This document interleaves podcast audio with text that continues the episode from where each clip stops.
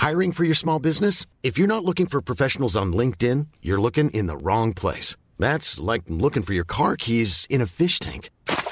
LinkedIn helps you hire professionals you can't find anywhere else, even those who aren't actively searching for a new job but might be open to the perfect role. In a given month, over 70% of LinkedIn users don't even visit other leading job sites. So start looking in the right place. With LinkedIn, you can hire professionals like a professional. Post your free job on linkedin.com slash spoken today. Ryan Reynolds here from Mint Mobile. With the price of just about everything going up during inflation, we thought we'd bring our prices down. So to help us, we brought in a reverse auctioneer, which is apparently a thing. Mint Mobile unlimited premium wireless. Ready to get 30, 30, bit to get 30, bit to get 20, 20, 20, bit to get 20, 20, bit to get 15, 15, 15, 15 just 15 bucks a month. So, Give it a try at mintmobile.com slash switch. $45 upfront for three months plus taxes and fees. Promo rate for new customers for limited time. Unlimited more than 40 gigabytes per month. Slows. Full terms at mintmobile.com. Depuis la maternelle, je suis solitaire comme un loup, tellement différent des autres que ma grand-mère me croit fou. Les profs n'avaient pas tort de dire que je pouvais mieux faire, donc j'ai choisi de le faire et j'ai jeté mon sac à terre. Ma mère croit que je perds la tête, mais pour pas qu'elle s'inquiète, je lui fais croire que je fais du blé. Alors Épisode bonus cette semaine. Yes. T'es le premier invité, Harout, de l'histoire du podcast en commentaire. Yes. On est un jeune podcast, mais on est super content de t'avoir. Euh, ce qui est bizarre parce que c'est comme si on fouettait quelqu'un pendant des heures, puis là, il est comme Yo, les gars, je veux vous parler. C'est vraiment ça. C'est exactement lui, t'es le négociateur. T'es le Nous, négociateur. on, est, on a séquestré un agent immobilier, t'as fait, guys, uncuff me, we're gonna talk. Puis nous, on a fait, OK, let's talk. On est super content de t'avoir. Euh, ceux qui écoutent le podcast bonus, allez écouter l'épisode Je suis fatigué pour comprendre pourquoi on a une conversation avec un agent immobilier, un courtier immobilier maintenant. Euh, on, a on a mis en ligne un épisode euh, qui a été perçu par des agents immobiliers comme une attaque directe. Ouais. Euh, puis on veut savoir ton input sur l'épisode aussi, puisque toi, tu as ressenti comme, comme agent off the top. So, directement, quand tu as écouté l'épisode, toi, c'était quoi ton feeling? Est-ce que, est-ce qu'avant, tu veux, tu- est-ce qu'avant, euh, tu peux juste te présenter un peu? Tu sais, tu Oui, oui. travailles pour qui? Ça va faire euh, juste ton expertise, tout ça? Oui, absolument. Je suis courtier immobilier. Euh, depuis 2012, euh, je travaille pour la bannière Proprio Direct, surtout euh, Rive-Nord, Laval, Montréal. Et puis, euh, c'est ça, ça fait environ neuf ans que je suis courtier immobilier. Donc, euh, lorsque j'ai vu l'épisode, c'est sûr, sûr, ça c'est venu me chercher, ça. je dis, là, pas je les écris. Va, ouais.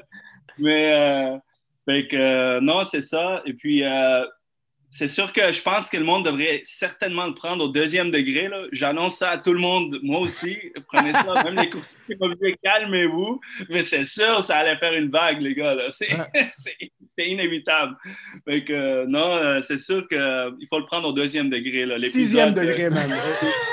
Le quinzième degré. tu sais. Il y avait... Ça a créé des brûlures aussi au, au 25e degré. So, écoutez, ceux qui n'ont pas écouté l'épisode, pendant 20 minutes, moi puis Jacob, on rentre dans une vague de... On est tombé sur le sujet des agents immobiliers parce Ouais. que moi, je cherche un condo présentement. Puis le marché est en feu. Euh, les agents, comme tu le sais, puis je sais ce qui a été touché, c'est que beaucoup des agents doivent justifier ce qui est, ce qui est vraiment. Puis en passant, si tu veux swear, tu peux swear sur l'épisode, il n'y a pas de problème. Je trouve ça fucking chiant qu'il y a certains agents qui doivent tout le temps justifier leur job. Euh, puis ça, c'est quelque chose que je trouve triste du métier, c'est que c'est un des seuls métiers où est-ce que tu es tout le temps comme Yo, je travaille, mais je vous jure que ce que je travaille, c'est de la vraie job. Comme Ouais, c'est- ouais. c'est ça qu'on est rentré dans cette vibe-là, puis c'est- je pense qu'on s'est laissé emporter dans, dans cette vague-là. Euh, puis t'es es une des personnes qui nous a approchés, t'es comme Yo, c'était drôle, vous nous avez fouetté, mais j'aime le contenu que vous faites, puis je sais que c'est un show d'humour. Je sais que ce que vous faites, c'est vous êtes. On est des clowns professionnels, c'est notre job. Mais c'est ça, mais. euh, euh, on- Ouais, vas-y, vas-y, vas-y. Vous allez avoir un class action contre vous, comme Jérémy contre Mike Ward. Jérémy contre Mike Ward, ça va être les courtiers immobiliers contre Jacob tu nous as fait, tu nous as fait paraître comme si ça, je t'ai présenté comme t'es dans de faire un podcast pour qu'on pour qu'on parle de, de- pas du podcast parce qu'on voulait en parler récemment un- rapidement, mais on veut parler du milieu. Mais ça, en réalité, tu as juste accepté pour nous annoncer que tu nous poursuis en justice. Mais c'est ça. C'est- en primaire, je vous annonce, vous allez recevoir les mises en demeure live. Toc, toc. On est, c'est la Mais, première euh, fois que toutes les firmes d'agents se sont mis ensemble pour attaquer un but. Vous, les 15 000 agents au Québec sont juste plus- directement C'était plus, plus une compétition, c'est rendu une coopération. Ils ont fait, on va tous s'entraider. Là, on va mettre quelque chose au clair tout de suite, dès, dès le départ. On va commencer par Jacob. Là, j'ai j'ai écouté le podcast. Là, Là, je l'ai Ouais. réécouté. Je pense que je sais pas combien de vues vous avez, mais 50% des vues, ça doit être moi. J'étais en train de péter côté, de l'autre côté en train de dire non, non, ça, c'est pas, ça n'a pas de sens. So, premièrement, Jacob, Ouais. c'est t'arrêtes pas de dire les courtiers immobiliers, ah, les agents immobiliers, les courtiers immobiliers, ah, les Ouais. agents- c'est courtier immobilier. C'est courtier immobilier. Tu te corriges, tu, puis tu fais une erreur, bro. Qu'est-ce qui Ouais. se passe? Moi, courtier j'ai- immobilier. Moi, j'ai souvent dit agent, puis c'est fou que tu dis ça parce que Ouais. après l'épisode, Jacob a fait ses recherches, puis il m'a dit Yo, on est vraiment retardé, c'est des courtiers. Il On ne fallait pas dire ouais. agent. C'est qu'on n'a plus le droit de dire, euh, je ne me rappelle plus c'est depuis quelle année, mais moi, j'ai euh, euh, la famille de ma blonde sont toutes euh, en construction. Il y a beaucoup d'agents euh, beaucoup de courtiers immobiliers. Puis il m'a vraiment, euh, il avait écouté le podcast, puis il m'a vraiment mentionné super drôle, mais il m'a dit euh, de un, je te unfollow, je ne veux plus te parler. Puis il m'a dit de deux, on ne dit plus agent immobilier, ça se dit plus depuis, je pense qu'il m'avait dit depuis 2014, on dit maintenant courtier immobilier. Est-ce que tu peux nous expliquer Ouais, pourquoi il y a eu ce changement-là? Avant, on était comparé à des vendeurs de chars usagés. Là, on est Ah. rendu plus professionnel, on vend du neuf. Fait que euh, c'est comme un niveau. Du, du semi-usagé, là. OK, OK, fait que c'est à cause de ça. OK, OK, OK. Ouais, la, la- la- la loi a changé, la terminologie a changé. En, 2000, en, deux- en 2010-11, euh, il y a eu une refonte complète des lois qui régissent le courtage immobilier au Québec. Euh, et puis, euh, le gouvernement a instauré une panoplie de nouvelles lois, etc. Puis les- la terminologie a changé à ce moment-là. Donc, euh, fait que ça s'appelle courtier immobilier. C'est pas, on fait la même job. Parfait. Fait que si, Mais, si je veux faire chier mes amis moi, qui, sont, qui sont courtiers immobiliers, je vais faire. T'es mon agent préféré. OK, good. That's it. Fait que ça, c'est pour ça. Ensuite de ça, J'ai tellement peur en passant. Tu sors les notes, tel- je suis en train de suer, ma chemise va finir Ah, noire. Euh, j'ai cru comprendre que vous cherchez condo, maison ces temps-ci. Ouais, moi, je suis à la recherche Ouais. active, ouais. Mes condoléances. Fait vos- Avez-vous fait euh, votre réservation au centre des sans-abri ou euh, pas encore? Parce que c'est fini, là. Il n'y a plus de maison. J'ai 27 ans, j'habite encore chez mes parents. J'ai 27 ans, je suis fiancé, je suis encore chez mes parents. Puis je pense que ça va pas changer jusqu'à mes 47 ans quand le marché au Canada va fondre au taux complet, là. Non, mais il m'a même dit. Il m'a même dit que maintenant, c'est quoi? T'as dit que t'as enlevé un poumon Ouais. pour un le poumon. vendre, puis éventuellement peut-être acheter de quoi? Le poumon que j'ai vendu, que je vais opérer avec seulement le droit à la place du gauche, ça c'est juste pour le extra qu'on va devoir payer pour une unité qui est undervalued déjà. C'est ça, man. C'est ça la réalité ces temps-ci. Mais, euh, fait qu'il y avait Juste ça. avant, si tu peux m'expliquer rapidement, c'est la réalité ces temps-ci, corrige-moi si j'ai tort, des, des taux d'intérêt qui sont bas, l'épargne des individus a, explosé. J'ai vu, je pense, c'est à peu près 27% plus d'épargne chez les Canadiens en 2020 parce que tout est fermé, tu ne peux pas dépenser ton cash nulle part. Euh, maintenant, le marché est chaud. Il y a beaucoup de over-evaluations dans un sens parce qu'une unité qui aurait vendu à 350, par exemple, au début de l'année passée, va vendre pour 400 maintenant. Euh, Est-ce que tu anticipes qu'il y aura un crash, par exemple, d'ici Ah ouais, deux ça, ans ouais. ou trois ans? Ou est-ce que le marché canadien est juste tellement pas. Il n'y a pas tellement grosse fluctuation que as acheté à 400, c'est juste que tu ne vas pas faire une grosse, un gros profit dans deux, trois ans? OK, je vais, je vais te répondre, mais avant de te répondre, je vais te roast. Vas-y, oui, roast-moi, roast-moi, please. podcast, l'autre podcast, tu dis Oh, les agents, là, bro, t'es pas des économistes, de quoi tu te mêles? Pourquoi tu penses, tu penses que t'es mieux que ci, t'es mieux que ça, tu prédis le futur? Puis, qu'est-ce que tu fais comme client quand tu rencontres ton courtier immobilier, bro? Première chose, tu demandes, mais si c'est un bon achat, tu penses que ça va augmenter ici? Qu'est-ce que tu penses du marché? le podcast est fini. Le podcast est fini. Moi, je quitte. Bye. Ouais. C'est quel, là? C'est quoi qui se passe? Fait que je vais te donner mon opinion. Je ne suis Ouais. pas économiste, évidemment. Je vais te donner mon opinion. Prenez pas ça pour des faits, évidemment. Mais euh, on, peut, on peut émettre une opinion, comme n'importe qui peut en émettre une. Est-ce qu'il va y avoir un crash? Euh, ça serait quoi la définition d'un crash? Si c'est comme 30, 40, 50 de baisse de valeur, ça me surprendrait énormément qu'une- qu'un qu'un pays comme le Canada, avec un système bancaire quand même assez solide à travers le monde, le système bancaire canadien est assez, euh, assez bien réglementé, je vais dire. Euh, ça me surprendrait qu'il y ait un crash de ce style-là. Il ne faut pas oublier qu'à à Toronto, par exemple, si on, on regarde les tendances euh, ailleurs aussi, ce qui se passe à Toronto, on en parle à Montréal depuis, euh, je ne sais pas, une décennie. On parle de Toronto comme genre le Twilight Zone. là, les prix augmentent, augmentent. Qu'est-ce qui va se passer? Ça va péter. Euh, je pense que en 2017 ou en 2016, il y a eu un genre de. La courbe est montée, montée, puis là, il y a eu comme un, ouf, un petit essoufflement. Une genre de stabilité? C'est ça. Les prix ont commencé à baisser graduellement à travers genre une période de six mois, 1% un demi jusqu'à ça a baissé environ de 5 à 5, 5, 7, 8 il me semble. Puis là, euh, qu'est-ce que tu penses que ça a fait? Tout le monde qui était en train de vouloir acheter euh, un an, ils se sont dit, bro, 10, 10% off, rabais 10% Tout le monde s'est jeté dessus, les prix ont augmenté. Fait que là, ça a récupéré et c'est monté. Fait que peut-être quelque chose comme ça, ça, peut arriver au Québec aussi, mais euh, ça me surprendrait qu'il y ait un crash. Certainement, un stade, futur, on ne sait pas quand, il va avoir une certaine stabilité. C'est ça, ça, ferait du sens. Mais euh, ça me surprendrait qu'il y ait un crash complet. Euh, en tout cas, personnellement, je ne le vois pas arriver de, de cette façon-là. Mais certainement, une stabilité s'en vient. Puis quand, ben, ça dépend de beaucoup de facteurs, mais je pense que ça va plus être l'année prochaine, sinon l'année d'après. Ça ne sera pas euh, euh, d'ici la fin de l'année. Ça ne regarde pas, en tout cas, ça ne regarde pas comme ça pour l'instant. Comme quelqu'un qui cherche à acheter maintenant, ne peut pas se dire je vais attendre l'année prochaine pour que ça crash parce que en fin de compte, on voit plus une stabilité ou des diminutions vraiment minimes que par exemple une unité. Là maintenant, je pense que le problème, puis corrige-moi si j'ai tort, c'est vraiment le overbidding, right? C'est comme le, fait que le monde soit en train de mettre, euh, ils vont dire je vais vendre ma mère pour acheter ton condo.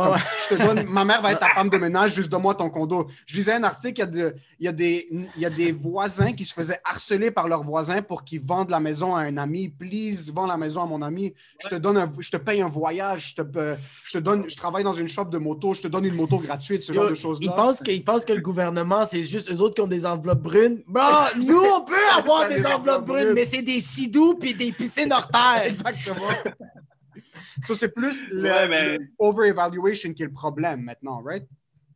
Ben, en fait, oui, mais d'un autre côté, quand tu regardes euh, comment tu détermines la valeur marchande d'un produit quelconque. Oh, offre et demande, tu as raison. Ouais, offre et demande. Tu es prêt à payer X dollars. C'est ça que ça vaut. C'est ça que ça vaut. Euh, tu comprends? Fait il euh, faut, comprendre que quand il y a du overbid puis tout ça, ben, au final, c'est parce qu'il y a quelqu'un qui est prêt à payer ce prix-là. La valeur, c'est ça. Quand le monde dit non, ça vaut pas mm. ça, ben, ça vaut quoi? Alors si quelqu'un.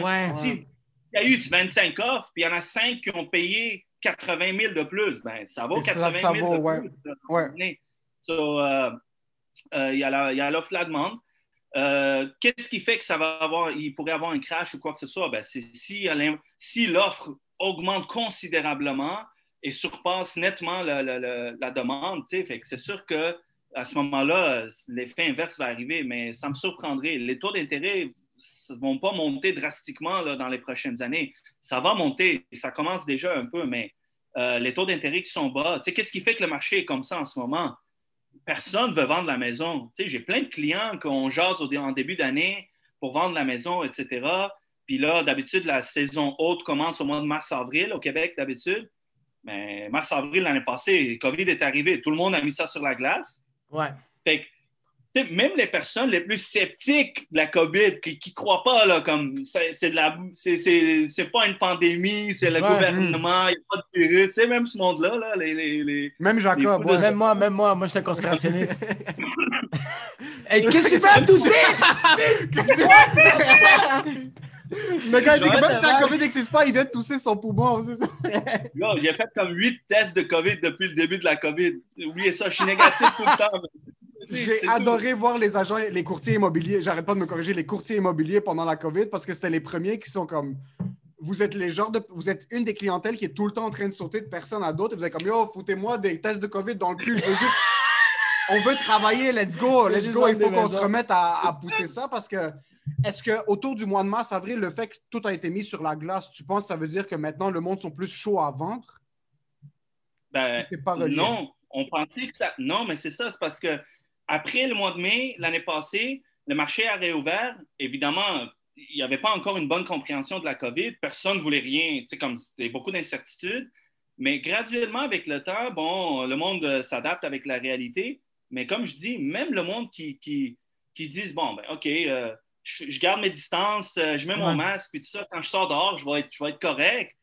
Quand tu lui dis, viens, on vend ta maison, puis il dit, OK, mais on dirait que je vais avoir genre 12 000 visiteurs en trois ah. jours.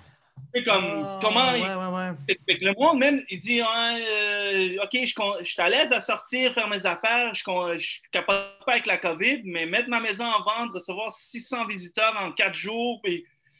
Fait que non, tu sais quoi? Fait que qui vend? Seulement qui ont, le monde qui ont besoin de vendre. C'est ça qui arrive. Fait que l'inventaire est chaud parce que seulement ceux qui ont une nécessité de vendre ou quasiment vendent. Ceux qui Ok. vendaient pour upgrade ou, euh, je sais pas, on aimerait Ouais. ça avoir une maison euh, plus grande. C'est ça. On va le faire l'année prochaine. tu sais. C'est ça, fait que le monde qui voulait que le monde qui voulait comme plus investir sont plus là à cause de la COVID sont comme OK, je vais prendre ça un peu plus mollo, c'est plus le monde dans le besoin. Puis si je comprends bien, le fait que je sais pas si je me trompe, mais le fait qu'il y a eu comme un, un petit euh, mars avril que c'est supposé de vendre des maisons tout ça, mais à cause de la pandémie, est-ce que les banques le fait qu'ils ont proposé que l'intérêt baisse, est-ce que ça a incité les gens à plus acheter? Est-ce que les banques, c'était plus comme un business-wise qui ont fait comme, tu sais quoi, on va baisser les intérêts pour attirer cette clientèle que euh, déjà à la base, je pense qu'ils avaient un peu peur, puis là, ils, ils voient qu'ils peuvent faire un petit profit, ils font comme, ah, fuck that, je vais, je vais sauter dedans, tu sais. Ah, c'est des pyromanes, les banques, man. Qu'est-ce qu'ils ont fait? Ils ont vu le, ils ont vu le feu pogner, puis ils ont dit, tiens, on va mettre un peu de gaz là-dessus. Ouais, c'est- Ils ont brûler le, le pays, man. Qu'est-ce que c'est? Ils ont, C'est ça qui est ils ont arrivé, pris, là. ils ont pris la bouteille de, ils ont pris la bouteille de fondue chinoise, le petit liquide bleu, juste, splout, splout, ça a tout explosé. Moi, j'avais, une autre question. Émile, euh, il m'a, il m'a dit de ne pas poser cette question-là parce que j'ai envie de retarder mental, mais j'ai quand même la poser parce qu'ici, on est dans 100 commentaires, on tient à le dire. Euh, qu'est-ce qui est arrivé? Parce que moi, j'ai vu deux fois The Big Short, fait que moi, je sais c'est quoi, OK, euh, euh, euh, l'immob- l'immobilier, je sais comment ça marche.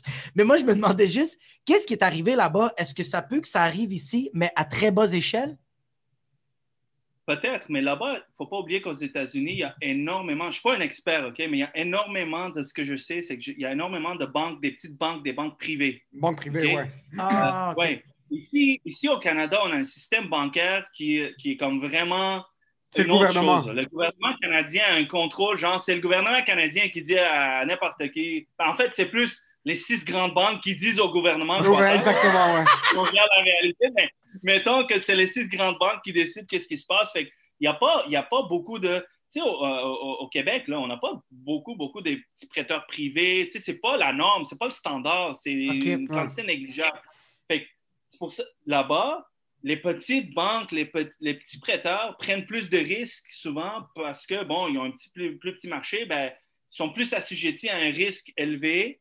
Fait que ça peut arriver des choses comme c'est arrivé aux États-Unis. On est beaucoup, beaucoup moins assujettis à des choses comme ça au, au- au Canada. Là. Évidemment, comme je dis, je ne suis pas un expert en finance ou en, en- en système de bancaire canadien, mais il y a définitivement des différences dans la réglementation bancaire canadien et, et- Et- et- et américain que ça ne se compare pas du tout. Là, de, sur Fait cette qu'il y a moins des, élément. il y a moins des tours de passe-passe côté, euh, comme genre nous, le petit peuple, euh, comme les, les petites banques privées, euh, il n'y a, il y a pas ça parce qu'ils ne peuvent pas faire des tours de passe-passe, comme ils ne peuvent pas un peu. euh, Puis je pense qu'il y a plus de contingence aussi pour les, les prêts, les hypothèques qu'il y, avait aux États-Unis. Puis surtout dans Big Short, le monde se faisait donner de l'argent gratuitement pour acheter des unités qui n'avaient pas, il y avait pas les moyens de se payer. C'est plus ça qui a fait en sorte. C'est plus ça que je me disais, le crash. Vas-y, ouais. Ah, l'IMF, Ben, exactement. on a oui. l'IMF aussi Ouais. qui, qui régit Ouais. le- le- le- tout l'aspect financier, qui est quand même assez dur, mais qui est bien pour le système. Puis, n'oubliez pas, là, on est, on est quoi, 8 millions au Québec? Ouais, on n'est pas Euh, beaucoup. Hein. 400 millions aux États. Là. Je veux dire, la c'est pas le game n'est pas pareil. là. Là-bas, il y a une opportunité. Tu sais, c'est le big dream, American dream aux États-Unis. ouais. Le monde veut faire le cash, puis tu sais, il- y a des façons de le faire. C'est pas, c'est pas comme ça que ça marche au Québec en temps normal. Nous, on Ok. est nés d'un petit euh, pain. ici. Ouais, c'est ça. On est d'un petit peu. Euh, à part ça, euh, je voulais clarifier une autre affaire avec, euh, je pense que c'est Émile. Tu dis qu'il y a 1 675 037 courtiers immobiliers au Québec. Il y a 15 039. Fait que, en réalité, on est une minorité visible. On devrait avoir notre. euh, Vous devrez avoir votre journée internationale. Vous êtes toutes des femmes immigrantes voilées. J'avais- J'avais une question pour toi. Euh, Ouais. deux secondes, ça avait lag un peu. J'avais une question pour toi. So, il y a 15 000 courtiers. Puis c'est sûr que tu l'avais déjà entendu avant. Il y a énormément de courtiers, il y a énormément de courtiers. Euh, puis beaucoup des propos en passant qu'on avait mentionnés dans le podcast, on était en train de roast un peu le monde qui l'ont fait cette année, C'est qui ont fait le jump cette année parce qu'ils ont vu une mini opportunité, comme je vais sauter tout de suite sur l'opportunité pour commencer à devenir un influenceur de l'immobilier, puis je sais pas quoi. Toi, tu hustles, ça fait 10 ans dans le milieu, comme quasiment 10 ans maintenant. est-ce que tu trouves que la contingence pour le programme est trop lousse? C'est trop facile de devenir courtier? Ou ça te dérange pas? Tu préfères que les courtiers qui rentrent, ceux qui doivent réussir vont réussir, puis ceux qui vont échouer vont échouer. Ça, une- juste avoir une ça. sélection une naturelle. sélection naturelle. Ouais, ben, premièrement, euh, tu disais que n'importe quel Mongol qui n'avait pas son sixième année pouvait être courtier immobilier. Tu allais même faire Jacob, tu allais le faire courtier immobilier avec un card. Fallait juste que je croise mes bras. C'est ça. J'ai pas Non. dit mongol. J'ai pas dit mongol. J'ai dit retardé mental. C'est pas la- C'est mental, ouais, c'est vrai. Je Excuse-moi. m'excuse en passant. Ça, il faut que je le mentionne, puis j'en avais parlé à Jacob. Ça, je veux dire, c'est pas. Ça, c'est un terme qui est juste sorti sur le flot. On avait bu un petit peu, puis je tapais sur la table, j'étais trop confiant. Euh, on va retourner ça. Je veux maintenant, avec des termes rectifiés, Oui. le, euh, la, la barrière à l'entrée est basse. Tu peux rentrer dans le programme. Si tu passes le programme, tu vas rentrer. Maintenant, je sais pas à quel point c'est difficile le programme, puis tu peux nous dire comme. Est-ce que c'est ça? Est-ce que que les tests ont facile? changé? Ouais, c'est ça. Est-ce que c'était plus facile euh, maintenant ou c'était un peu c'était plus euh, facile avant? Ou ça n'a pas tant que ça changé? facile. Dans-. Avant 2011-2012, c'était facile. C'est- Les examens, c'était facile. Il y avait beaucoup de courtiers qui l'avaient fait dans le temps de l'examen, qui étaient allés, dans le temps où ça s'appelait des agents, ils faisaient un, un examen, c'était des choix de réponse. C'était beaucoup plus facile. Euh, maintenant, euh, depuis 2012, j'étais parti, je faisais partie des premiers groupes. Je pense qu'on était le deuxième groupe qui a fait le nouveau examen qui appelait. Puis euh, c'était, à ce moment-là, c'était, c'était vraiment difficile. Puis je me souviens, lorsqu'on avait commencé, en fait, pour rentrer dans le cours, tu sais, pour aller suivre le cours, c'est un cours d'environ 6-7 mois, là, entre 5 à 7 mois environ. C'était combien de temps avant? C'était combien de temps avant le programme? Ah, il y avait- euh, avant, tu n'étais même pas obligé de faire le cours. Tu pouvais aller passer l'examen si tu voulais directement. Oh, Mon fuck. podcast, c'était basé en 2006. Ouais, c'est ça, exact. Mais, so, je suis en train de euh, du monde sur des fausses informations. Ouais, excuse, mais maintenant, c'est quoi la différence? Le, le- le- le cours, quand moi je l'ai commencé, en fait, pour aller suivre le cours, tu as besoin, je pense, c'est juste un secondaire 5. OK? Tu n'as besoin, t'as pas besoin de plus que ça. Par contre, euh, bon, c'est une couple de milliers de dollars, c'est environ 6-7 mois le cours. Mais je me souviens, j'arrive le premier cours. Moi, j'arrive dans le premier cours de courtier immobilier. Euh, moi, en fait, comment je suis devenu courtier? Moi, j'avais commencé à investir en immobilier avant. Fait que le monde autour de moi me posait des questions tout le temps, puis il me disait Pourquoi tu ne deviens pas courtier? Euh, tu nous aides déjà de toute façon, puis blablabla. C'est comme ça que c'est arrivé. Fait que Ok, je suis allé nice. faire le cours de courtage. Je rentre dans la classe, première classe, c'était un monsieur allemand.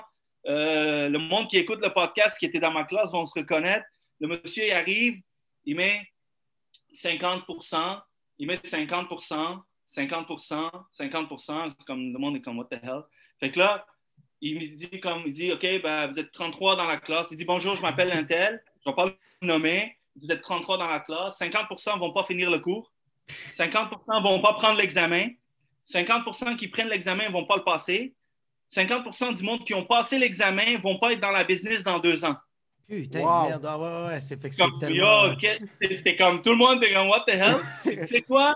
C'est là, les chiffres sont là. Ah, bon. On était 33 dans notre cours, puis on est une de trois. Je pense qu'on est trois ou quatre courtiers actifs de ma classe en 2012 aujourd'hui, sur 33 Wow. qu'on était. OK, ça, c'est à peu près 10 Bro, qui reste. Fait que le professeur allemand, il est comme Hey, euh, j'ai suivi le protocole de Hitler, on va éradiquer 50%, il est parfait.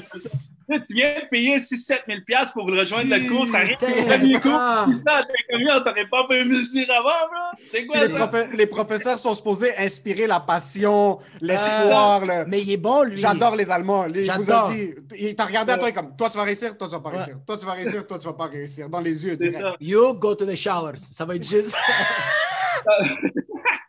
ça prend un profil très particulier. Je me souviens dans la classe, euh, on avait des, il y avait du monde, c'était des ingénieurs, vraiment du monde hautement qualifié. Euh, pourtant, euh, c'est pas le monde qui, qui ont fini le cours ou qui ont passé l'examen. Puis il y avait un, un jeune, euh, je le nommerai pas, mais il va se reconnaître. Il y avait un jeune yo-yo. Tout le monde se disait, qu'est-ce qu'il fait là, lui, tu sais? Puis c'est un excellent courtier aujourd'hui, dix Oh, ans plus putain. tard. C'est c'est un des excellents courtiers. Fait que ça prend un profil très, très particulier pour devenir courtier, pour être courtier. Ouais. Le programme, l'étude, le programme en soi, il n'est pas facile, mais il n'est pas, euh, pas, je veux dire, on s'en va pas sur Mars, on n'envoie pas des. C'est pas- de la médecine. ça, c'est un métier, on, ça s'apprend, mais comme tu dis, il y a une sélection naturelle qui se fait après. Exactement. Dans la sélection. Parce que Ouais, ce, qui, ce arrivait souvent, ce qui arrivait souvent avant, puis ce qu'on, je pense encore un petit peu plus que maintenant, parce que ça s'est calmé un peu, je pense, mais il y avait un craze autour. moi, de ce que je me rappelle de mes amis qui. C'était comme le choix facile à prendre point de vue études. Sur point de vue études, quand on était tous des étudiants, ceux qui étaient comme yo, moi, j'ai pas envie d'étudier, j'ai pas envie de faire quoi que ce soit, je veux faire courtier. Mais le problème de ce milieu-là, c'est que les études sont faciles. Tu as ton diplôme de courtier.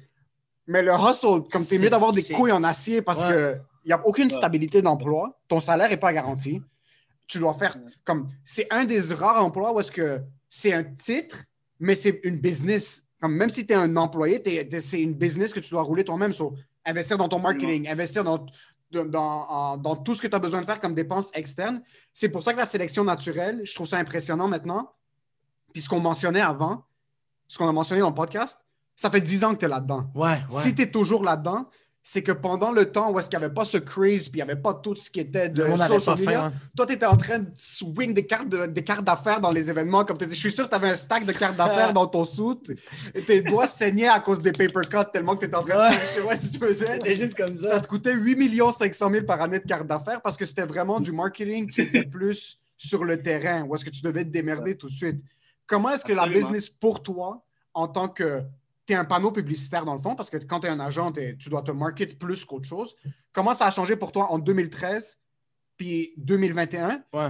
Oui, point de vue, là, tu as, une clientèle régulière, tu as fait ton nom, tu as, beaucoup d'expertise, tu as beaucoup de notions, mais point de vue marketing puis point de vue te défoncer le cul, est-ce que tu préférais la game avant ou maintenant? Même l'approche du client, est-ce qu'elle a changé? euh, euh, comme qu'est-ce qu'il vient de dire, genre, est-ce que tu es plus comme, un exemple, comme avant, euh, c'était quoi tes approches pour, pour attirer plus de clientèle, tandis qu'aujourd'hui, est-ce que, est-ce que tu, sautes plus vers les social media? Est-ce que tu, tu restes quand même comme. ça reste quand même que les personnes qui ont. C'est les, les plus, les- la- la majorité des personnes qui ont de l'argent, on va se le dire, c'est pas euh, le jeune Haboub qui est tout le temps sur Instagram puis sur euh, Search puis même, c'est plus euh, euh, Régent qui a 75 ans puis qu'il fait du golf à chaque saison puis que lui, il va s'acheter un chalet au lac Mégantic. C'est lui qui a le cash, tu sais.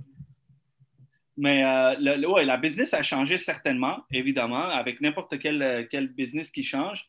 Je pense qu'avec le courtage, le monde, euh, il y, a- il y a un élément qui a changé beaucoup, je pense, c'est l'avant-Internet et l'après-Internet. Ça, ça, il y a eu un, un gros changement, euh, tu sais, l'accessibilité. Là, le monde, avant, euh, le, le- le courtier, il servait aussi à, à- à suggérer des maisons parce que c'était très, c'était avec des MLS Book qui appelaient, là. C'était comme t'appelais de l'agence, puis là, ils te faxaient un papier, il y avait une photo de la maison, comme tu voyais rien, c'était comme ça dans le temps, là. C'était vraiment messed up. Ouais. Là, le client, il a accès sur Centris, etc., sur Ouais. les sites, il a accès aux propriétés.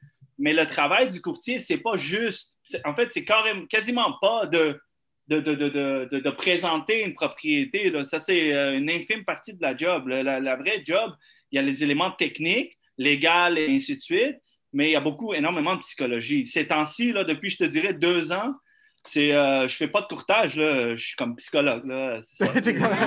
Ton, ton père t'a pas aimé dans ta jeunesse. C'est vraiment ton père t'a pas aimé dans ta jeunesse, c'est correct. Mets 25 000 de plus sur l'autre, puis après, on va, on va se démerder après. c'est- Ce 25 000 va couvrir tout ce que Tout ton ce que- père t'a pas ce que- donné. Ouais, c'est exactement ça. Oui, Motivational speaker, c'est rendu que je me promène, Ah oui, let's go, let's go, on met 50 000 de plus, puis là, on Ouais, l'a c'est- pas, je suis comme, c'est pas grave, c'est pas grave, Wouh, let's go, la poche. exact. C'est- C'est c'est rendu ça la job un peu. Mais même pour toi, c'est euh, psychologiquement parlant, comme même euh, tout- euh, il parlait, Émile, que genre des, des, des courtiers immobiliers, que comme c'est des acheteurs et que leurs clients, on est en train de visiter, visiter, visiter des maisons, des condos, et à un moment donné, ils font comme Ah, tu sais quoi, euh, ça me tente plus, on laisse faire. Mais tout ce que tu as travaillé pour peut-être euh, euh, euh, euh, recevoir de quoi, mais finalement, tu fais comme ça tombe à l'eau, puis il faut que tu recommences à zéro. Il faut tout le temps que tu recommences à zéro. Fait que psychologiquement parlant aussi, toi, c'est de la job, là. Ben oui, mais il ne faut pas oublier une chose, OK? Tu deviens courtier immobilier. euh, le monde, souvent, devient courtier immobilier parce qu'il pense à l'argent, à la facilité de l'argent. C'est souvent la, tangente qui sort la plus facilement. Mais tu restes courtier immobilier. OK? Tu deviens courtier immobilier. Souvent, le monde le devient à cause de l'attraction de l'argent facile, on va dire, entre guillemets. Euh, mais tu restes comme courtier immobilier parce que ça devient une vocation ça ne devient pas euh, réellement, en tout cas, personnellement, moi, je suis comme Ouais. ça, puis je connais beaucoup de courtiers autour de moi qui sont aussi comme moi.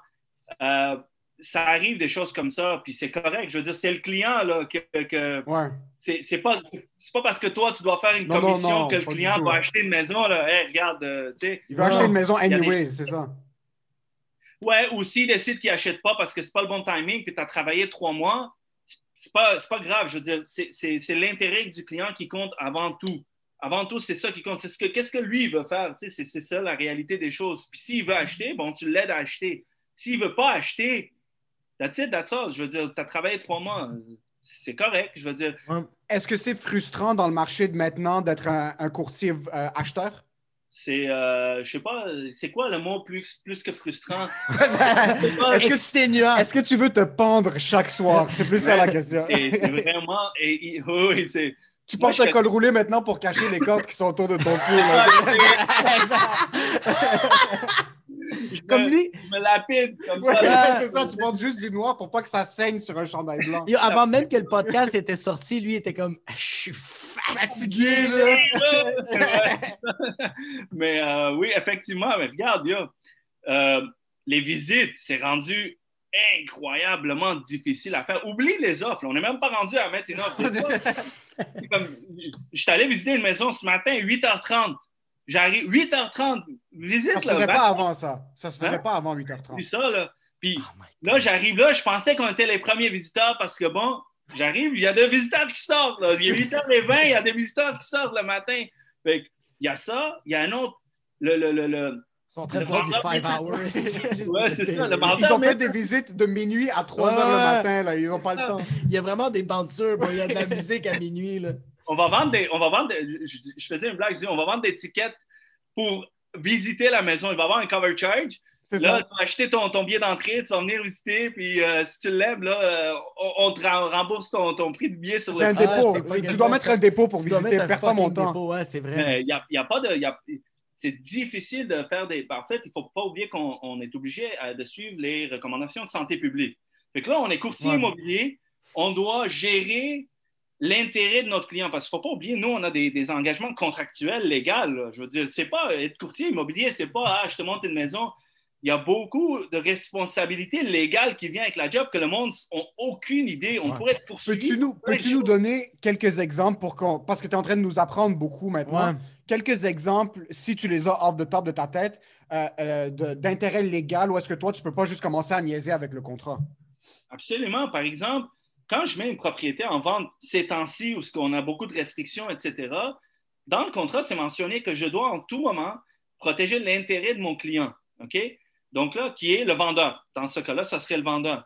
Ben là, moi, je dois arriver à une stratégie de mise en marché qui protège l'intérêt de mon client en respectant le cadre de euh, les restrictions sanitaires. où je limite, combien de visites je fais, comment je fais mes plages horaires? Ah, euh, je dois balancer les deux. Si, si je fais mettons, je ne fais pas mes visites, ma mise en marché adéquatement, puis finalement, il ne vend pas à un prix ou que finalement, ça se vend à un prix, puis que les clients regardent et disent Ouais, mon voisin, il a, il a, fait telle autre façon de faire, puis que ça a vendu de telle façon, puis à tel prix. Il pourrait me poursuivre parce que je n'ai pas protégé ses intérêts. Oh, wow, il peut te oh, poursuivre. Absolument, pour les dommages qu'il a ah. subis, parce qu'il aurait pu le vendre 25 000 de plus, par exemple, si on avait fait telle autre stratégie. Mais moi, je suis obligé de balancer mesures sanitaires, intérêt du client, euh, tout ça en même temps. Je pourrais être passible de poursuite de mon client qui pourrait me poursuivre pour dommages et intérêts, par exemple. Euh, ça, c'est un exemple. dans les contrats, comme je te dis, il y a beaucoup d'aspects légaux qui rentrent dans les Même après la vente, c'est pas fini. Là. Il y a des, encore un, il y a, il y a, un time-lapse où est-ce que tu peux te faire dire comme tu peux te faire taper sur les doigts comme quoi à cause de toi. Ben, je pense même pas qu'il y a, sur certaines affaires, je pense que c'est à vie. Là. On est responsable à vie. On a des assurances responsabilités qui nous couvrent, évidemment. Mais euh, il y a des choses, si j'ai fait des erreurs et des omissions euh, sur un contrat, sur une façon de faire, ou peu importe, le client, euh, je pourrais être poursuivi 25 ans plus tard, me dire, ben, il y a 25 ans, quand on avait fait, tu sais, il vend dans 25 ans, puis l'erreur que j'ai faite il y a 25 ans sort I'm Sandra, and I'm just the professional your small business was looking for. But you didn't hire me because you didn't use LinkedIn jobs. LinkedIn has professionals you can't find anywhere else, including those who aren't actively looking for a new job but might be open to the perfect role, like me. In a given month, over 70% of LinkedIn users don't visit other leading job sites. So if you're not looking on LinkedIn, you'll miss out on great candidates like Sandra. Start hiring professionals like a professional. Post your free job on linkedin.com slash spoken today. Wow. Nice. Yeah. What you're hearing are the sounds of people everywhere putting on Bombas socks, underwear, and t-shirts made from absurdly soft materials that feel like plush clouds. Yeah, that plush. And the best part? For every item you purchase, Bombas donates another to someone facing homelessness. Bombas. Big comfort for everyone. Go to bombas.com slash ACAST and use code ACAST for 20% off your first purchase. That's bombas.com slash ACAST. Code ACAST. OK. Le principe de poursuite, là, je veux dire, euh, tu comprends? Fait que, euh, il y a beaucoup de choses comme ça qui peuvent venir. Fait que, faut pas oublier cet aspect-là. Ça rend la job tellement plus compliquée, man. Je, je veux dire, c'est... Ouais. Ouais. On n'est pas des wedding planners, là, essayer de... Ouais, ouais, c'est- ça. Si, si les fleurs sont pas belles, tu peux pas te faire poursuivre parce que les fleurs sont pas belles. Là. C'est, c'est pas. Non, non, pas à ce niveau-là, mais je veux dire, il y a des choses qu'il faut, qu'il faut considérer.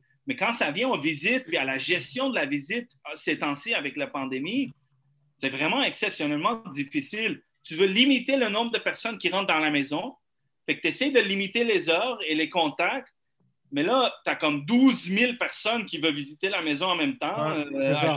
Haboub, tout le monde veut acheter la maison. Que- je veux dire, qu'est-ce que tu fais? Puis là, il amène la tante, la mère, la grand-mère, tout le monde doit s'appliquer parce que tout le monde doit donner son opinion. Tu dis non, non, c'est juste deux à la fois. C'est-. Ah, atroce. C'est vraiment compliqué. Ils viennent, ils veulent visiter. Tu fais des plages de 15 minutes pour essayer d'accommoder le plus de personnes possible. Ben là, euh, ils viennent, ils disent ben, yo, je ne vais pas acheter une maison de 500 000 en visitant 15 minutes.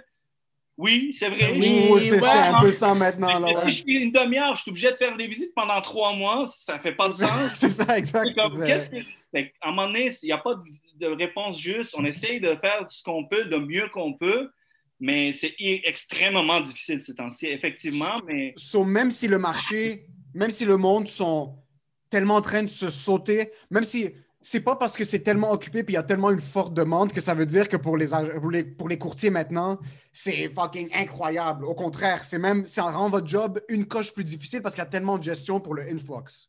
exactement, il y a, il y a des choses plus difficiles. Euh, le monde qui dit, euh, je sais pas, il y, a un- il y a un gars, euh, je pense qu'il s'appelle Émile Houry. Il a dit Ah, je je- tu mets la pancarte, c'est vendu le lendemain. Tu sais, je veux dire, une journée, c'est vendu. Ça marche pas comme ça. Dans Non, la, ça marche pas comme ça. Quand- La gestion de l'offre multiple. La gestion de l'offre multiple, il y a des règlements fédéraux qui régissent ça. OK. Il faut que tu fasses les choses de la bonne façon parce que moindrement qu'un client a un doute, une des personnes qui a mis son offre, il y a un doute qu'il y a eu malfaçon dans la façon de la gestion de- de- des offres. Tout. Euh, non, il met une plainte sur toi, tu, tu te fais auditer, il n'y a aucun courtier, je vous assure les gars, il n'y a aucun courtier qui va se faire auditer par l'OASIC, par, le gouvernement, parce que on est très attentif à, bon, on doit suivre les lois canadiennes. Lorsqu'il y a une offre qui rentre, il y a un autre qui rentre, il y a un autre qui rentre, qu'est-ce que je dois faire, à quel moment je dois faire quoi pour que tout le monde soit traité équitablement? Fait que, il y, a, il y a beaucoup de choses qui rentrent, puis c'est effectivement quand ça fait 12 offres que tu mets, puis que ça marche pas, puis là, tu arrives, tu es déjà frustré en rentrant dans la maison. Si ton offre passe pas, là, puis tu as mis 50, 60, 70, 80 000 de plus, c'est sûr qui tu blâmes? Tu blâmes le courtier. Lui, Ouais, il a c'est ça, exact. Que là, tu as la mèche courte. Fait que c'est sûr qu'il faut faire extrêmement attention. Euh, c'est pas tout le monde. euh, tu disais une affaire aussi. Tu dis, euh, aussitôt que tu- tu connais le mot vice caché, tu deviens courtier immobilier. Euh, pas sûr, je petit c'est peu- caché. Tu nous parles, tu nous parles, puis je pense que c'est un petit peu plus que juste le mot vice caché. Ouais, ça. faut que tu connaisses le mot vice caché et fonds de prévoyance. Là, tu peux devenir un courtier immobilier. C'est- c'est ça. Mais euh, les- les- ces temps-ci, c'est extrêmement, extrêmement difficile. La gestion de tout ça, la gestion des offres, la gestion de, de- de la clientèle, la gestion des attentes. Mais n'oubliez pas, là, il y a les maisons en vente, il y a tout ça, là, les prix, blablabla. Mais en arrière, il y a un client qui a besoin d'une maison parce que ça, le truc. il a Ouais, ça, son un- avis de ouais. non-renouvellement. Son, propriétaire lui a dit qu'il doit quitter le 1er Ah, juillet, bah, reprendre le logement. Lui a besoin d'une maison. Là, je veux dire, tu comprends? Qu'est-ce que tu fais? Tu lui est démotivé, là, il démolit. Toi, il faut que tu gardes la motivation. tout. Absolument. C'est... Moi, je rentre le soir à la maison, je regarde ma femme, elle me dit salut, salut. That's it, c'est fini. Ah. là. Non, tu dis, donne-moi donne-moi deux secondes, t'as une salle dans ta maison, c'est juste, toutes les murs sont brisés, là. T'es juste en train de péter dans les murs, là. T'es comme, t'enlèves ton col roulé, tu t'assois, tu mets ton pyjama, tu t'assois, t'allumes la chicha, là. T'es comme, OK, là, tu peux me parler. Ouais, c'est- exact. Mais c'est aussi, le- le- juste tu peux le voir que la, la- la preuve qu'il y a tellement de réglementations, il y a tellement de choses que tu dois respecter que ta source de motivation, ça peut pas être juste l'argent parce que tu vas être exténué. Non, si c'est juste pour l'argent. Ça va pas marcher. Puis il y, y a tellement de règlements comme tu vas aller au Salvador, c'est pour ça que je suis comme genre, c'est tellement difficile. Le courtier, bro, ouais, le Salvador, ils sont comme, j'ai vu la maison, quatre chèvres, OK! C'est simple, tandis que là, bro, ici, Ouais. c'est tellement de back and forth, back and forth. Comme tu sais, c'est ça. Le podcast, c'était beaucoup, et comme tu l'as dit, c'est du deuxième degré, puis on est allé tellement en surface. Ouais. Puis, euh, comme je disais aussi, je vois le back-end un peu parce qu'on a de la famille dans l'immobilier. Lui aussi, il a de la famille dans l'immobilier. Ce que tu me fais réaliser maintenant, c'est que moi, je le voyais plus de l'aspect du client-vendeur qui n'est pas dans une position où est-ce qu'il va être dans la rue. So, pour le client-vendeur, c'est chill. Il, il te regarde à toi, il est comme Yo, Haru, tu sais quoi? Je veux vendre ma maison. Il se lave les mains avant. Est comme Moi, je m'en fous de la COVID. Rentre 1300 personnes ici.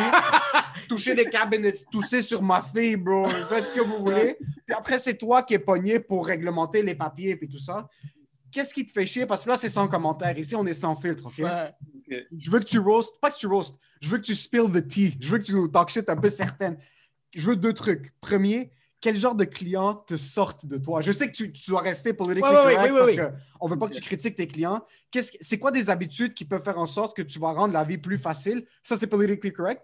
Mais dis-nous, c'est quoi qui font. C'est quoi qui te fait péter un mur quand tu rentres chez vous d'un client? un client qui, euh, j'en ai pas beaucoup, j'en ai, j'en ai souvent pas beaucoup, puis quand j'en ai un, je le, je le mets à sa place tout de suite. Ou même- ou même- à sa place. Ou même, tu peux même nous parler, genre, de, de un, un de tes, un, un de tes collègues de travail qui t'a raconté une anecdote. Tu sais, c'est pas nécessairement. Fait que là, ça inclut pas toi, puis, puis même à ça, ça va être. euh, euh, Ouais. C'est un ami, genre, ça- c'est généralement, des, Ouais. généralement, des habitudes. Deux, de clients qui deux types de clients. Le premier, dans le marché actuel, qu'on a mis genre 10 offres d'achat déjà, puis euh, on, arrive, euh, on arrive sur une maison, bien, tout est bon, tout ça correspond, bon, on se parle de prix, puis il pense encore qu'il peut négocier le prix ou comme yo, tu vis où là? Je veux dire, ça fait 12 offres qu'on fait, t'as besoin d'une maison, je me prends en le soir qu'on part, euh, pour que toi, tu rentres chez toi, c'est- t'as envie- tu alors, en Non, non, c'est fini. tu, dois le faire réaliser. Tu lui dis, yo, toi et ta famille, vous vivez dans la récréathèque maintenant. Vous réalisez pas que vous êtes dans la rue. Il faut que tu trouves une maison. C'est quand même des 12 off, mon gars. À la fin, c'est comme, yo, juste ferme ta la fucking fin, moi, je déménage. Tu vas en Thaïlande, bro. Je sais pas qu'est-ce que tu Euh, Jacob, 12 offres, je prends ça anytime aujourd'hui. S'il y a juste 12 offres sur une maison, je suis comme le, le gars le plus content. Oh, de la ouais. oublie. J'ai compétitionné comme des, contre des 40 offres, des 60. Il y avait une maison à la base, Wow. 64 offres il y a comme deux mois. T'imagines? Fait que comment tu détermines? Fait qu'il y a ça. Puis euh, Yo, juste moi, ma mère me dit de la rappeler, puis je suis stressé. J'ai pas envie. Toi, tu dois rappeler pour faire, excuse, on va devoir baisser ou on va devoir augmenter. C'est, Ta c'est- fille va avoir froid pour deux autres mois. Vous vivez dans la rue, il va Ouais, faire froid encore. Préparez-vous. là. Ouais, c'est ça. Fait que, il y a des clients comme ça. Euh, tu dis que les vendeurs, ils, ont- ils sont contents, mais il y a une réalité pour les vendeurs qui est hyper compliquée ces temps-ci aussi, c'est que le vendeur qui dit Ah, c'est le fun, je le mets en vente, je le vends, bang, overprice, overbid, c'est le fun. Mais après ça, lui, il doit acheter, là. Ouais. Ouais. Ouais. Mais le problème, c'est il est dans. Là, c'est de. Il se crée dans la merde. En fait, lui, un vendeur est plus compliqué à gérer lors de l'achat qu'un acheteur comme toi qui habite chez sa maman puis qui boit encore le, le, le petit que sa mère a préparé le matin. là. Euh, parce que quand on vend, il y a des dates d'occupation et de notaire qui sont déterminées. Là, je dois trouver, non seulement trouver une maison, déjà Ah, c'est compliqué, Ouais. il faut que j'arrive les dates pour que Les lui, il ne se retrouve pas à la rue. Là. Oublie ça, là, il y a Tu une tu j'ai me donnes envie de vomir en pas J'ai- de l'anxiété maintenant juste à penser à ça. J'ai oublié. J'ai des frissons en ce moment, moi. tu quand- chaque fois qu'il y a un vendeur qui vend puis qui achète, puis que l'autre vendeur aussi achète, c'est exponentiellement compliqué, là. Exponentiellement compliqué. Là, tu arrives trois, quatre familles, les dates de déménagement, puis, man, c'est- c'est c'est vraiment. euh, Yo, tout doit être calculé, man. À la lettre. Tout doit être calculé parce que Absolument. ça se peut que le propriétaire, que genre, il y avait une maison de 725 000, que genre, le courtier lui dit Hey, pendant une semaine, tu vas habiter à Holiday Inn, bro. Ça va te coûter bien- 18 500 d'hôtel. c'est ça. Mais euh, c'est ça la réalité ces temps-ci. euh, les, les, les courtiers, Qu'est-ce qu'il y a des trucs que les courtiers font qui te donnent envie de péter un mur? Oh my God. Euh, Sans mettre du monde à Ouais, dos. sans mettre du monde à on dos. Assume, on assume la responsabilité de tes propos. Moi, je vais me faire poignarder par un courtier du proprio de, devant. Il n'y a même pas de courtier du proprio, mais un courtier va devenir du proprio pour me poignarder légalement maintenant qu'on va sortir. Qu'est-ce qui te fait chier, toi, des courtiers maintenant que des habitudes de certains courtiers que tu dis, de un, vous ruinez la réputation de, de, Ouais. de notre industrie, et de deux, euh, comme yo, t'es encore dans les années 1270, là. Réveille-toi, Ah, ouais, on n'est plus dans la même game. Ben, en fait, je pense qu'en ce moment, euh, il n'y en a pas beaucoup, mais parfois tu peux en pogner, évidemment, c'est comme n'importe quel métier. Euh, le monde qui ne démontre pas, les courtiers qui ont la, la capacité de démontrer de la flexibilité, par exemple sur les dates d'occupation et les notaires, mais euh, pour euh, raison X, Y, Z, de ego ou peu importe, non, ils, ils bluffent ou ils, restent fermes sur leur Ah. point. Fait que ça complique la vie de plein d'êtres humains. Il y a un impact réel sur la vie de plein de monde. Là, ceux-là, comme je te dis, le soir, j'arrive, c'est une.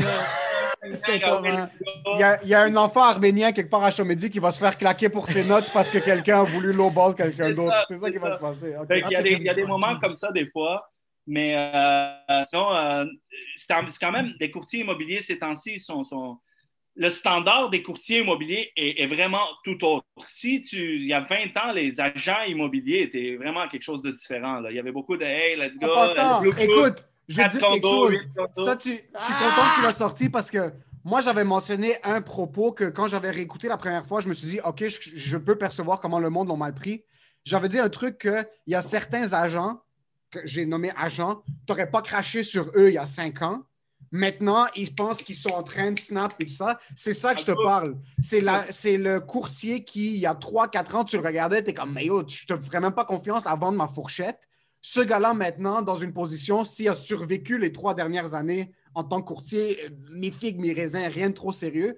Là, maintenant, il pense qu'il est rendu, euh, il est rendu tout ça. C'est plus ça que je suis en train de mentionner. Comme tu mentionnes, il y a certains agents qui ont, ils ont fait persister cette image de je suis courtier part-time. Ok, Orange, ouais, je suis courtier. Ce genre de choses-là. C'est juste ça que je voulais mentionner comme propos, mais est-ce que tu as encore des courtiers maintenant que tu regardes et tu es comme Yo, comment est-ce que. Comment tu fais pour vendre autant de maisons? Comment tu fais pour vendre autant de maisons, man? Comme c'est qui que tu connais où? Ben, faut, faut garder une chose en tête. Pensez à, à- à la logique des choses. Quand il y a une maison qui vient en vente puis il y a comme 25 offres d'achat, là, euh, il y a 24 courtiers qui font pas d'argent. là. C'est ça. Wow. C'est ça. Ils sont occupés, ils travaillent, mais il y en a Il y a rien 24 qui se passe, ils travaillent dans le 25, vide, c'est ça, ouais. là. Fait que, euh, puis vu qu'il y a moins de maisons en vente, fait c'est pas tout le monde que c'est normal. C'est un marché assujetti à des. C'est un métier, je veux dire, assujetti à un marché, à des situations économiques. Fait qu'il y a une sélection naturelle qui se fait. Tu peux, euh, tu peux euh, toffer ou prétendre de toffer pendant un, un bout de temps, peut-être un an ou deux ans, mais éventuellement, le marché va t'éliminer, euh, euh, veux, veux pas, parce que tu peux pas subsister là, euh, avec ce que tu fais. Euh, mais il y a certainement euh, du monde qui, qui sont plus un peu sta- style Haboub, euh, sais, mais il y en a un peu.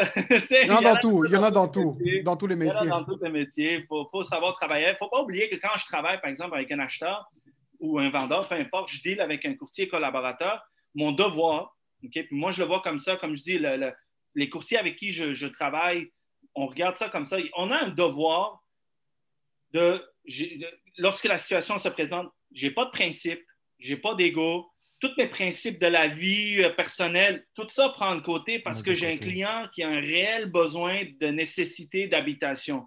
Donc, le gars qui m'insulte, qui me, tu sais, je mettrai jamais mon ego ou ma- la transaction en péril. euh, Pour ça. pour ça, même si le, le courtier, par exemple. euh, Même si le courtier, par exemple, même si le courtier, par exemple, c'est un Turc, tu vas mettre ça de côté, puis tu vas, tu vas juste te dire, c'est pour la transaction, c'est le bon client. Mais après ça, tu vas quand même le tatouer 1915 sur son front. fils de- Euh, c'est sans commentaire, ça s'appelait. que je vais faire mon devoir légal, je vais faire pour le bénéfice de mon client. Point à la ligne. OK. Euh, J'avais- oui. une question. Euh, y a-tu des méthodes que tu appliquais au début que, que aujourd'hui tu les appliques encore? Et il y a des méthodes que tu appliquais avant qu'aujourd'hui tu les mets de côté, que tu fais comme ça ne sert plus à rien, ça? Euh, en- envers le, le client ou envers d'autres. Oui, absolument. Euh, des signatures papier. Moi, j'ai été un des early adopters. Je, je pense en deux- fin 2013, j'étais un des premiers qui a converti en, en- en électronique mes, mes- mes documentations. Mais euh, même aujourd'hui, il y a encore des courtiers qui travaillent papier. Euh, je trouve que le marché a changé, le besoin de la clientèle a changé. En tout cas, la clientèle que je sers, je veux dire, il ne voit pas de valeur ajoutée à ce que je les rencontre personnellement pour signer le papier. On peut, si on veut se Il n'y a, parler, plus la poignée de euh, main, là. Ouais. c'est ça, on se parle électroniquement de toute façon, vidéoconférence, etc. Donc, euh, ça, excuse, ça, ça a beaucoup changé, euh, les médias sociaux. Fait que là, moi, là, tu peux pas me dire. Moi, j'ai pas commencé il y a quatre mois à faire des Non, médias c'est sociaux. ça. Moi, j'ai commencé en mars 2018. Je t'ai stock un peu. Lui, c'est stock. Lui-même, il s'est stock. Légalement, vous n'avez pas le droit de me roast. J'ai fait mon devoir légal. Six mois plus tard, je vous aurais pu, mais là, Ouais. non. Ouais, mais euh, j'ai une fa- les, les médias sociaux, je suis très Ça doit présent. beaucoup aider, ouais. une certaine audience que, que, euh, qui, euh, genre ma grand-mère qui me suit, ma tante. Ma tante, leur tante.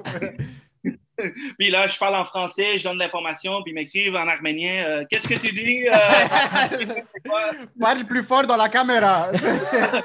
T'as coupé tes cheveux? euh.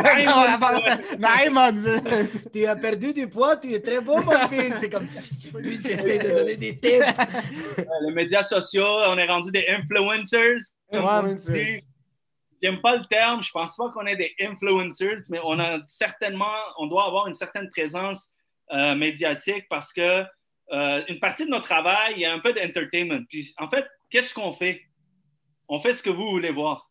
Ouais. Toi, tu fais Exactement. pas ton numéro, toi, tu t'adaptes ton numéro pour ta clientèle. Tu sais, qu'est-ce Ouais. que Ouais. ton audience aime? Je fais la même chose. Si tu ris juste les jokes, que- si tu fais les jokes que toi t'aimes, à un moment donné, euh, tu sais, le monde. Il y a une limite. Puis je pense aussi, mais j'ai regardé, j'ai regardé une, de- une couple de tes vidéos sur Instagram, puis c'est ça, tu n'as pas l'air d'un influenceur. Tu vraiment, euh, je pense que tu donnes plus un type de genre, yo, euh, moi j'ai pensé à ça, je le donne. Tu fais juste le lancer dans l'air.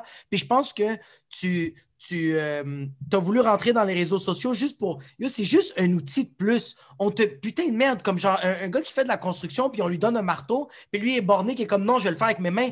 À Charbon, il y a un marteau, juste prends le marteau, bro. Ouais. Comme c'est ça. Ouais.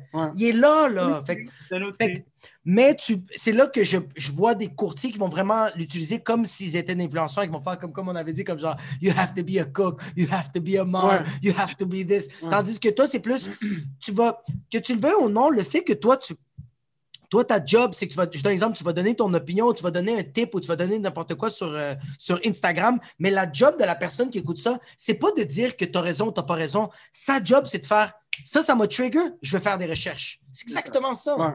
Puis je pense, je pense que ce qu'il faut mentionner, puis le fond end de Jacob et moi, c'est juste qu'on n'a pas le budget de s'acheter un drone. C'est pour ça qu'on est fâché contre les agents immobiliers parce qu'ils ont tous des putains de drones incroyables. L'image, ils sont, les agents sont, ils ont le gel, c'est beau, ils sont là, puis nous comme des mendiants, bro, on est en train en hoodie, en train de faire des podcasts amers par la société. On n'a pas fait un show depuis 2020. On a fait 125 dollars les deux ensemble l'année passée, bro. Bro, tu- ma, ma fille n'a pas de drap pour dormir parce que je les ai pris pour le studio. ma fille dort partage un micro, bro. On va faire un GoFundMe. On va le mettre en bas de l'écran, les gars. Exact. Harout, une dernière Mais, question pour toi. C'est la dernière, ça c'est la question, euh, la question finale, puis la, La question la plus importante. Je veux Ouais. que tu m'expliques la photo avec les bras croisés. Pourquoi est-ce que tout le monde doit avoir cette photo-là? C'est qui qui a commencé? C'est qui le précurseur? C'est qui le Da Vinci des photos à bras croisés? Bro, Les courtiers immobiliers, on est, on connaît rien à l'art, on connaît rien, on n'est pas créatifs. Nous, ce qu'on fait, on devient courtier immobilier, on, on parle à un collègue, hey, c'est qui qui a fait ta photo? Euh, je m'en vais là, le photographe, il me dit, mets-toi comme ça. Ah, regarde comme ça, regarde-moi comme ça, un peu plus de. Clic! That's it. Je sais pas à quoi faire, Chaque communauté a son même photographe, que ça fait depuis 1963 qui prend toutes les photos. Tu es un, nouvel, euh, un nouveau courtier, on dit toi, c'est c'est vague, t'as dit va voir lui. Ça. Après, il y a un autre Libanais, c'est Charbil, lui a dit va voir l'autre Charbil, c'est un photographe. Mais tu peux voir aussi les nouveaux courtiers immobiliers puis les anciens courtiers immobiliers qui prennent des photos parce que les nouveaux sont tous comme ça, les anciens sont tous comme ça. C'est moi des, des plus. Hey, on est des chums! On est des chums. Oversized suits. exact, oversize suits. Les lunettes qui sont comme ça, le, le Bluetooth. Oui, absolument. Je viens de faire mes photos euh, en plus professionnelles. Ça fait une semaine. Je viens de les refaire parce que je ressemblais plus à mes photos. Fait qu'à un moment donné, euh, mais c'est comme les courtiers que ça fait comme 40 ans. Là, ils ont le- Yo, j'arrive. Tu sais, qu'est-ce qui m'énerve? J'arrive sur un listing, je vois la pancarte, je regarde la photo, il y a la photo du courtier. Le courtier est là, puis je le reconnais pas. Je le reconnais pas.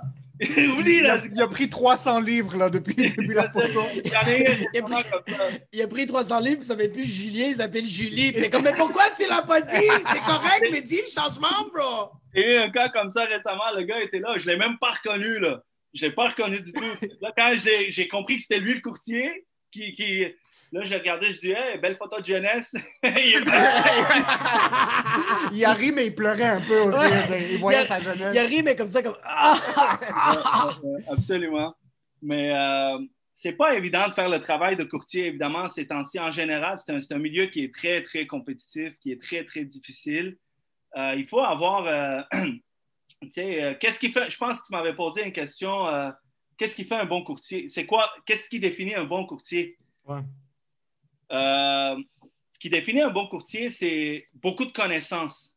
Il faut que tu aies des connaissances en comptabilité, en loi, fiscale, euh, construction, bâtiment, Exactement. Plein de- euh, Il y, a- il y a énormément de choses en marketing, Ouais. te- euh, ou la mise en marché des, des- de- de- des propriétés. Tu n'as pas une seule tâche, tu dois connaître parce que le client, il arrive, euh, le client investisseur, par exemple, qui arrive, qui va acheter un immeuble, ben, c'est pas, je veux dire, il faut que tu comprennes c'est quoi les lois euh, comptables et tout ça, de base au moins, qui s'appliquent, etc., les lois de construction, euh, urbanisme, zonage, qu'est-ce qu'il peut faire, tu sais, qu'au moins une certaine base. Tu n'es pas obligé de euh, connaître absolument le- le- les réponses les plus précises, mais une bonne base. Parce que si tu ne connais pas, ou il faut que tu sois aussi quelqu'un qui a beaucoup de contacts rapides, d'accès et fiables. Quand tu as des en offre multiple, puis euh, c'est le, le bordel, c'est le branle-bas de combat, puis tu dois prendre des décisions on the spot, en tant que courtier immobilier, tu dois avoir un, réseau humain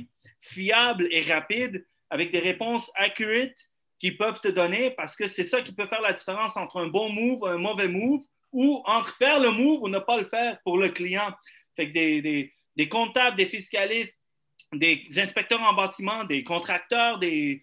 Tu sais, name it, là, tu dois connaître du monde que tu peux prendre le téléphone gratis, tu t'appelles, tu dis, oh Jacob, euh, comment ça marche ça? Puis Jacob va te donner la bonne réponse, puis tu peux te fier à sa réponse pour ça. conseiller ton client. Euh, ça, c'est un bon C'est c'est un gros réseau. C'est un gros réseau de connaissances parce que Il faut pas qu'il y ait tu vas acheter un ordinateur dans une boutique. Si le, si le gars qui est en train de te vendre l'ordinateur pas connaît seulement la technique, par exemple, du keyboard, mais il ne sait pas c'est quoi les logiciels qui peuvent t'aider si tu es un musicien. Euh, Puis ça, c'est Ouais, pas ouais. des connaissances de l'ordi, c'est des connaissances qui sont connexes, mais que tu as besoin d'avoir parce que, comme tu as dit, c'est vrai qu'un investisseur qui vient puis qui t'utilise à toi comme agent, puis il veut acheter et il veut développer une tour ou il veut vendre une tour de 25 unités. Mais tu dois avoir des connaissances sur comment développer l'unité, comment market l'unité. C'est quoi les. Ah, est-ce qu'il y a des déductions que je peux avoir si je fais ci, si je fais ça? So, tu remets en surface le fait que oui, tu vends une maison, mais vendre une maison, c'est. Il y a plein. C'est de la tuyauterie, c'est- c'est la cuisine, c'est la Il y a toile, c'est tout. Absolument. Il faut que tu aies une connaissance, de- une certaine connaissance de base. là. Au minimum, il Ouais. faut que tu aies ça.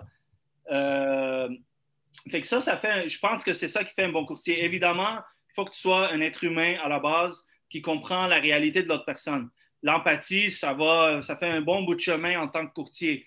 Euh, euh, personnellement, puis il y a beaucoup de courtiers, on fonctionne souvent par référence. C'est sûr que là, nous, n'importe quel immigrant a genre 14 cousins qui sont courtiers immobiliers à Laval. Je veux dire, c'est inévitable. Fait euh, ça fait des c'est ça qui fait des chicanes de famille souvent. Ouais, c'est ça. Tu vas aller vivre avec moi? Il n'est pas venu avec moi, il est allé avec l'autre. Il a payé trop cher. Moi, ça. négocié. Tu regardes, ta, tu regardes ta femme, tu dis, on va pas au mariage, c'est fini. C'est fini. On met 25 par personne. ça. On va prendre l'argent de la boîte. c'est ça. Fait que, euh, il y a, il y a- il y a ça, mais euh, je, vais, je, vais- je vais vous faire rire. Quel, tu m'as dit quel type de client que, que j'aime pas ou que. La que- famille. le- Ça, c'est une attaque gratuite, là. je vais le faire. C'est une attaque gratuite, sans commentaire. Le client que il me demande conseil pour investir, puis tout ça, je l'amène un immeuble, je dis oui, le prix est adéquat, puis tout ça. Puis, tu sais, comme c'est un bon prix, achète-le, puis tout ça. Puis il me regarde, il me dit, OK, mais si c'est un bon deal, pourquoi toi, tu l'achètes pas? Oh, Ah, mais mierda, vos! Tu sais, comme, je, je J'en peux ai pas acheter besoin. la ville, là. Non, mais je peux pas acheter la ville au complet. Je veux dire, OK, mais ils doutent que, tu sais, ils veulent C'est voir. ça, comme, pourquoi? C'est tellement une question qui est genre, ben yo, j'ai- j'ai pas 350 000 de ca- de cash down de, côté maintenant, j'ai enfant qui arrive. J'ai aussi, j'ai déjà ma maison, j'ai ma propriété, comme j'ai j'ai- non, je suis bien où je suis, fils de pute, comme.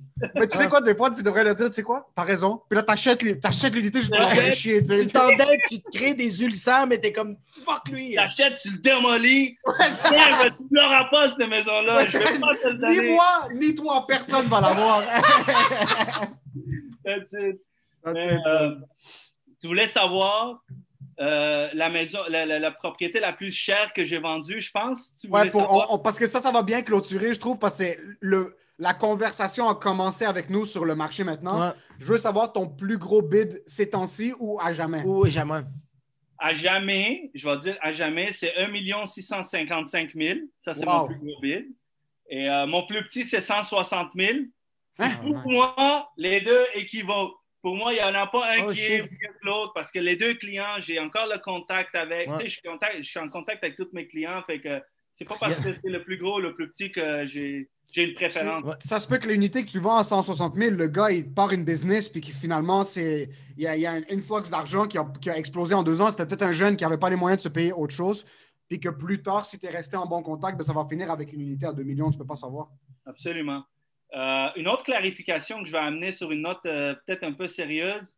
Euh, le monde a cette perception des fois que c'est le notaire qui fait beaucoup du travail. Le notaire a son travail, effectivement, de vérification de certains documents. Mais il ne faut pas oublier qu'un bon courtier, je reviens là-dessus, un bon courtier, c'est quoi? C'est que lorsque la transaction arrive chez le notaire, il n'y a rien. Il fait juste, le- ton client se présente, met deux signatures, puis il s'en va chez lui, puis that's it, that's all. S'il y a des choses que le notaire doit faire des vérifications, puis qui vont sortir, puis que, etc., c'est c'est- pas nécessairement le travail du notaire. Le travail du courtier, c'est de capter tout ça, puis les régler d'avance, parce qu'il ne faut pas oublier, le- moi, j'ai l'intérêt de mon client à, à- à- à cœur, ben, légalement aussi, puis l'autre courtier a l'intérêt de son client. Par contre, le notaire, c'est un officier public qui doit gérer l'intérêt des deux équitablement. Ouais, ouais. Fait que quand, quand tu es dans une situation de, de, de mésentente ou de nouvelle information qui pop, le notaire n'a pas toujours les, réponses de, de tout ce qui s'est passé avant, de comment que les négociations se sont passées. Euh, J'ai eu un cas récemment, un notaire m'a appelé pour... euh, en fait, mon client m'a appelé, il m'a dit, ah, c'était un acheteur, le client m'a dit, euh, le- le- le- on va faire le notaire un mois plus tard apparemment. Le notaire m'a donné le rendez-vous, mais ça, ça va faire un mois après l'entente qu'on avait. Je dis non, non, attends, j'ai appelé le notaire, j'ai parlé avec le notaire. Le notaire dit Ouais, ben, j'ai parlé à l'acheteur, j'ai parlé au vendeur. Euh, je les ai informés parce que le vendeur, euh, je sais pas, il est en voyage, qu'il va revenir. En fait, il s'en va en voyage, peu importe, il ne veut pas, il veut le décaler. J'ai expliqué au notaire que j'ai dit le prix qu'on s'est entendu puis les conditions qu'on a, j'ai dit ça fait partie de la négociation. Le fait qu'on signe cette journée-là, on a été obligé de payer plus au vendeur, Ouais. nous, dans la négociation, pour le signer plus tôt. Fait que là, c'est comme si tu mets ça à la poubelle, tu dis, ouais, on le signe un mois plus tard. Ben, mon client a payé, puis finalement, il, il- il- tu comprends? Ouais. Il y a beaucoup d'éléments qui, qui sont préfaits avant, que c'est les courtiers qui gèrent. On est du monde de solutions, puis euh, solutions, psychologie, c'est ça qu'on fait. On aide Ouais, le monde ouais. à acquérir, à, à- à- à passer à une étape de leur vie prochaine. Euh, puis je pense que c'est effectivement apprécié. C'est sûr que le, le marché, des fois, ça, ça rend les choses difficiles. Fait que La Ouais. personne facile à pointer du doigt, c'est C'est ce qui, ce qui apparaît en premier. C'est le courtier. Puis je, puis comprends ce que tu mentionnes. C'est sûr que chaque job dans le milieu, on était tellement en surface aussi. Comme Ouais, il y a- tellement. c'était- on a parlé notre job, 25 c'est de minutes, déconner, puis nous, ouais. c'était juste pour déconner, mais il y a une responsabilité légale qui vient de tous les côtés. So, c'est comme un château de cartes où est-ce que le notaire peut être comme, OK, mais par exemple, le courtier n'a pas fait ça, ça, ça. Comme le courtier peut être comme, oh, pourquoi le notaire est en train de fuck avec ma transaction? Parce Ouais. que ça va tout repousser. sur je pense que, ouais, c'est comme un, un feng shui ou un genre de yin-yang de tout doit balancer pour tout le monde, puis tout le monde est tellement stressé, puis tout- la vie de tout le monde est tellement merdique Ouais. Qu'une fois que ça clique, en réalité, les gagnants, souvent, c'est les acheteurs. C'est les acheteurs ou les vendeurs, c'est c'est les individus. C'est ni le courtier, ni le notaire. Le notaire est comme, je me fais sous-payer. Le courtier est comme, yo, on a, on a payé 20 000 piastres de plus pour l'unité. L'autre agent est comme, yo, il y a un autre, ils étaient supposés être avec moi. So, tout le monde est en train de puncher dans les murs. Tout ça pour dire que tout le monde a un mur chez eux qui a plein de trous. qui est niqué, ouais. Il y a un mur qui est Il y a un dédié, mur bro. qui est dédié dans l'immobilier. mur, ça s'appelle le punching bag. Fait que, euh, écoutez, euh, je ça m'a fait plaisir de vous parler. On veut te, on veut mentionner merci beaucoup Ouais, d'avoir, vraiment. de nous avoir approchés à la base avec tellement d'humour. Ouais. puis tellement de compréhension.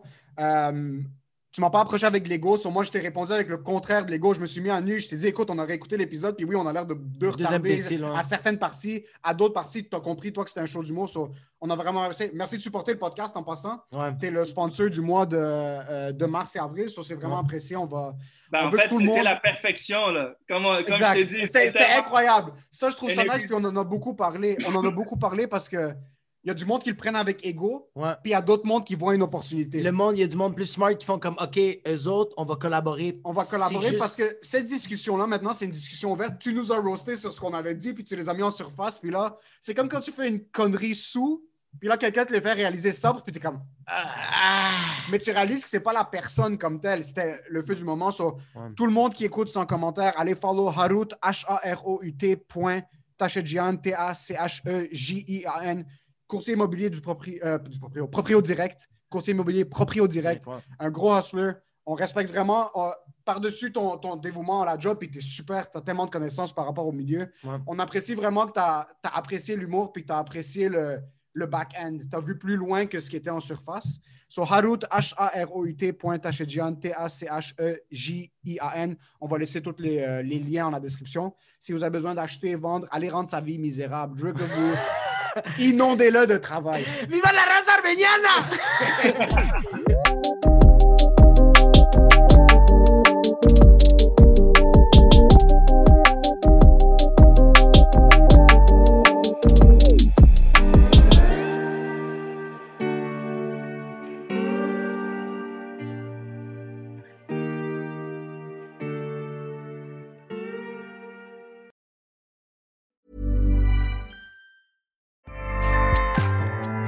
ACAST powers the world's best podcasts. Here's a show that we recommend. The Real Housewives is a guilty pleasure for most, but if you're looking to not feel guilty about that pleasure, tune in to Everything Iconic with me, Danny Pellegrino, where I break down all the messy moments and behind the scenes antics of Bravo's popular franchise. And on Everything Iconic, I also interview celebrity guests like Kelly Ripa, Kiki Palmer, Drew Barrymore, Cameron Diaz, and more about their guilty pleasures, their past work, and so much more. So if you're pop culture obsessed and find yourself watching way too much reality TV like me, tune in to Everything Iconic with Danny Pellegrino wherever you listen to podcasts. ACAST helps creators launch, grow, and monetize their podcasts everywhere. ACAST.com.